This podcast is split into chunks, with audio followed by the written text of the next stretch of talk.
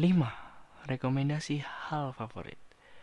Kalau kamu suka traveling ke suatu tempat atau sering melakukan hal-hal favorit lainnya, kamu bisa membuatnya menjadi sebuah ide podcast.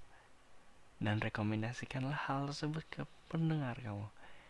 Kebanyakan orang suka menja- mencari tempat yang mana akan dikunjungi.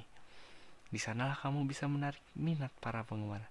Tapi, bahas dengan detail alasan kamu merekomendasikan atau kelebihan maupun kekurangannya. Buatlah menjadi top sepuluh list atau top lima list. enam. Tips hari ini. Cara terbaik untuk masuk ke dunia podcast ialah menargetkan pendengar. Semisal kamu tergolong milenial, maka target kamu adalah milenial juga. Di sana kamu bisa membahas tips yang berguna untuk mereka. Bisa memulai dengan hal menarik seperti love life, hingga finansial, ataupun keluarga. Itulah yang menariknya. Oke. Okay.